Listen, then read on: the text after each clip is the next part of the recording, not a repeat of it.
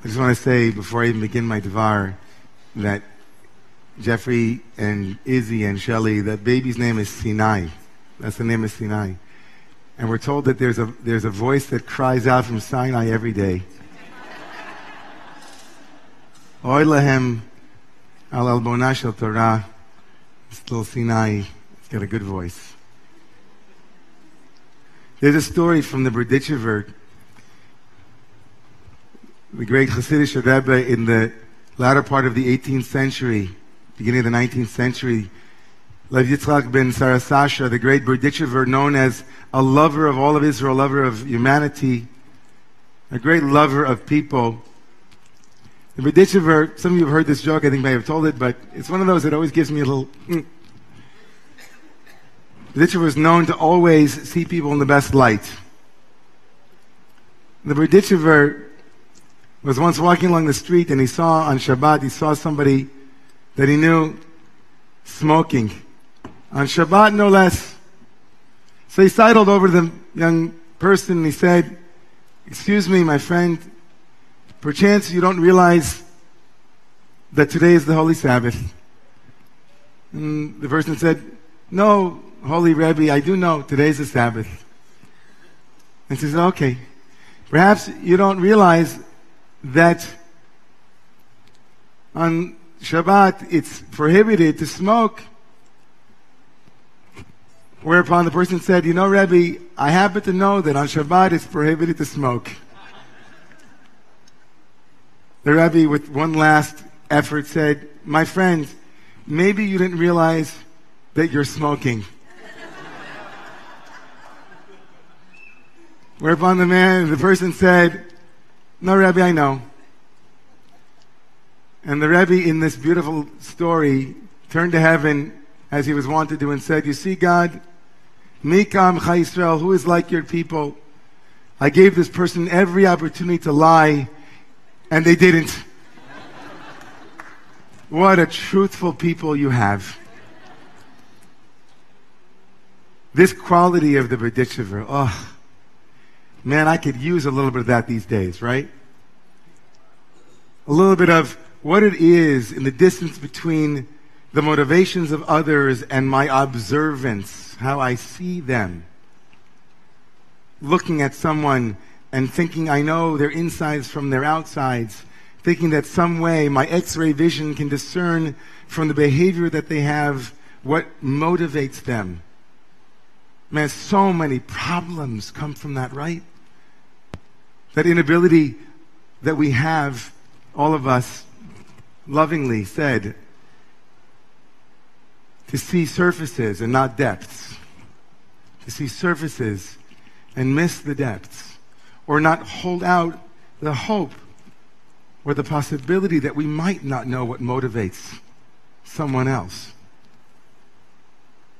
How hard it is to imagine that amidst all of the different motivations and agendas, that there might be a buried goodness, a presumption in our court of law of innocence. A presumption of innocence. The Torah is not immune, right, to that thought. What Eric Berne, the great psychiatrist, introduced in his book, Games People Play, where he laid out transactional analysis as a way of interpreting social interactions. He describes three roles or ego states, known as the parent, the adult, and the child. And this Eric Berne in 1964, when he wrote the book, it sold 5 million copies. He postulates in that book that many of our negative behaviors can be traced to the switching or confusion of these different roles. Sometimes we're in the child when we should be in the adult. My child is speaking to your child, or my parent is speaking to your child, which only makes you feel like you have to be a child. As I said, the Torah is not immune to these games and this problem of both seeing that it's possible that someone might deceive us, and yet it's demanded to some degree that we cut through it. In the verse in Leviticus, chapter 19, verse 15, the Torah tells us, Lo tasu avel b'mishpat. Make sure that when you judge in your courts of law, you don't give deference to the wealthy or lift up the poor. Do it justly.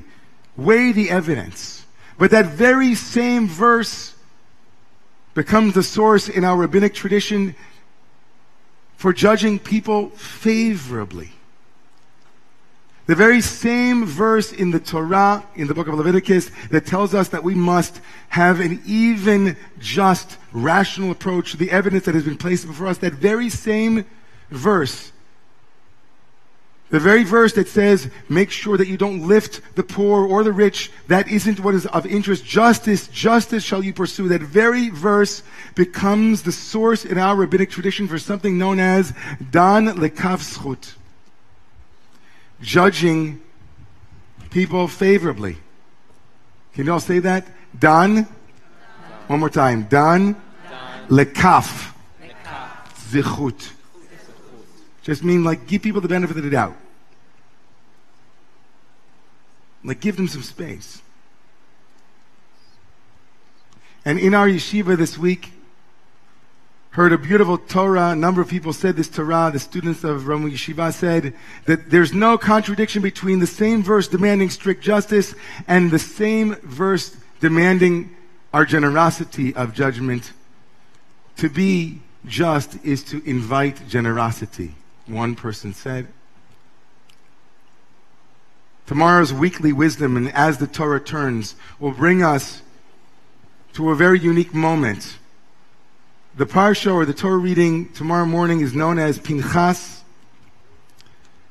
And essentially it begins with the aftermath of last week's horrific story.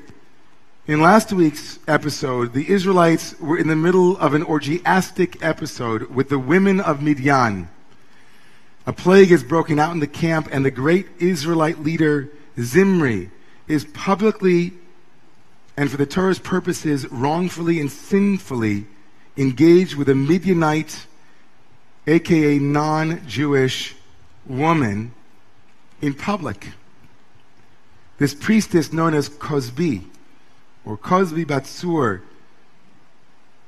is with Zimri in the public square and arises from the midst of the story a vigilante that is violent, a violent vigilante by the name of Phineas or Pinchas. He's the grandson of the great peacemaker Aaron the priest. And he grabs a spear and he kills the two fornicators and brings an end to the plague. Vaidaber Adonai el Moshe Limor, this morning, tomorrow morning's reading will begin in the aftermath of that horrific scene. We might, as moderns, want the God of the universe to come down and say, Shame on you, Phineas, Pinchas. How dare you take the law into your own hands? There'll be no room for violence in my world.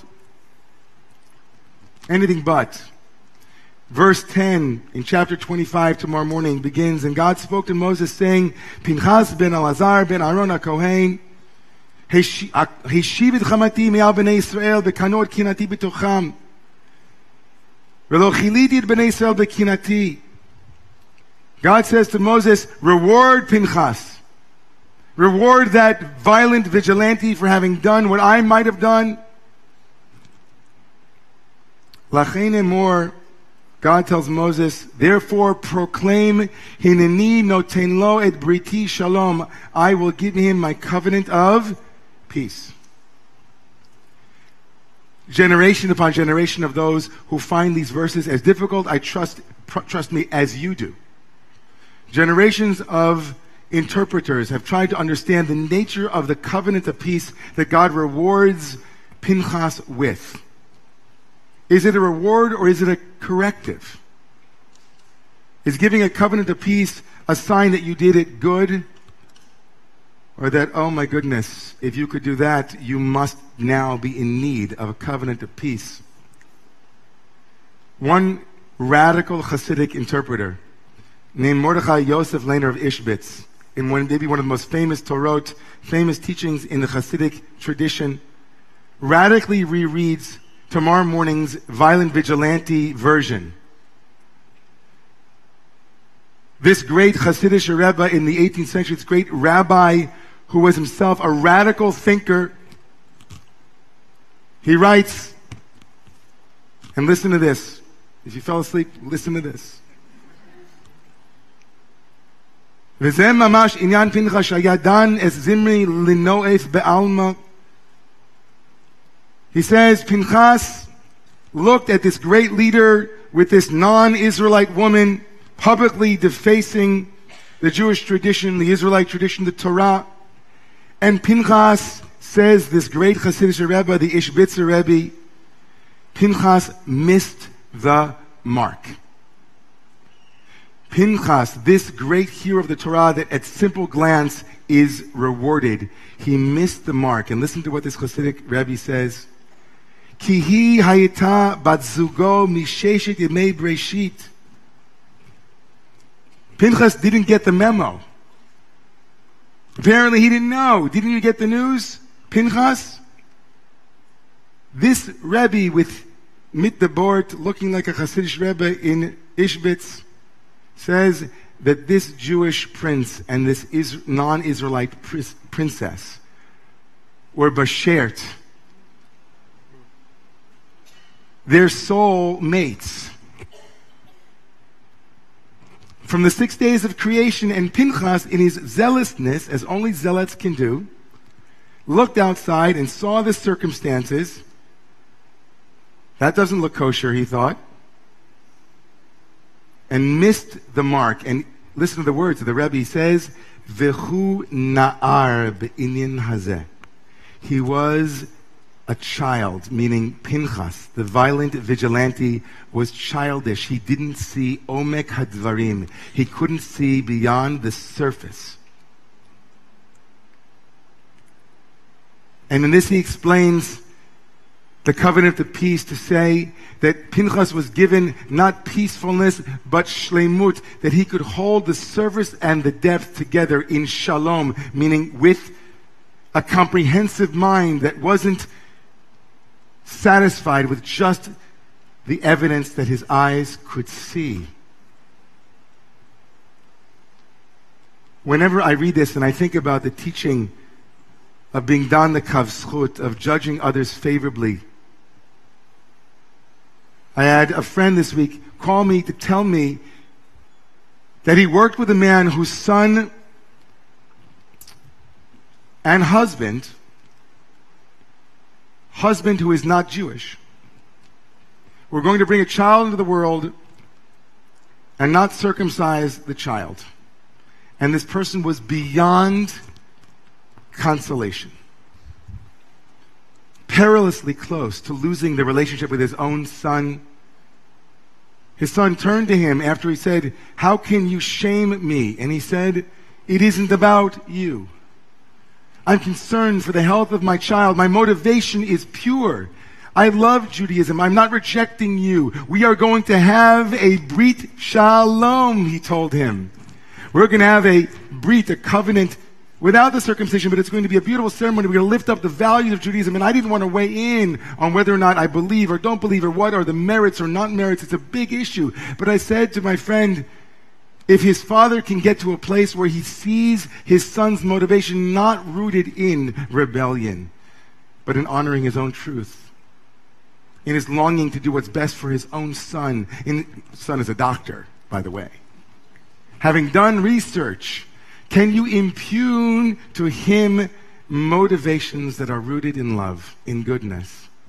Can you give him the justice of generosity? Can any of us do that? It is complicated, perhaps maybe the most difficult issue that we face now because I don't know about you, but as far as I'm concerned, watching Robert Mueller watching what is going on in our country, it is really hard for me to give people the benefit of the doubt. It's a practice. You didn't cut in line because you are mean or inconsiderate. Maybe you didn't see me here. man, what would this country look like if everybody took a deep breath in between what we see and the conclusions we draw? Between what we see and the conclusions we extract. Is there room anymore? Is it possible? Is it too dangerous? Is it scary? Is it possible for us to double down, holding out the option that maybe Zimri met his soulmate and she happens to be a Midianite woman? Is it possible for us to judge one another favorably? Even more radically, in our yeshiva, we talked about this teaching from the great grand, the grandson, the great grandson of the Baal Shem Tov, Rav Nachman of Breslov, who says it's not just important to judge others favorably. When we judge others favorably, they become someone new. When we offer them that little space between what we saw and what they were driven by, we shift from the child mind to the adult mind. And wouldn't it be great if this country and the world were full of adults who were really adults. Adults who were in the adult game, not playing out the trip of a kid or a childish mind. Gadol, to be Gdolim. This is, I think, a deep spiritual practice that deserves our time and energy. If you walk out of here tonight and you go home and you find yourself in a conversation where instead of asking a question that might discern another's motivation, stop for a moment and say, hmm, I don't know why you did that. Why'd you do that? I don't know why you went there. I don't know why you believe that. Can you tell me? Might you disclose to me, adult to adult, what motivates you? What you find beautiful in that? What was persuasive there? Oh, what a world that could be. It's complicated. It's not easy. But who said it was? To be mature, big hearted people requires diligence. And even though it's Shabbat, I invite you to do this work this weekend of judging others favorably. Judging others favorably. Ask them, if you might know at the heart of it, in the depth of it, why they smoke on Shabbat. Maybe they don't know. Or maybe they just want to be honest with who they are.